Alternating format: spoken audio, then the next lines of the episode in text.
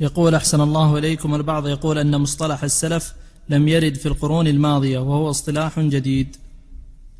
لم يرد قوله تعالى والسابقون الأولون من المهاجرين والأنصار والذين اتبعوهم بإحسان رضي الله عنهم ورضوا عنه. هذا هذا هو منهج السلف. وإن لم يأتي بلفظه لكن جاء بمعناه نعم.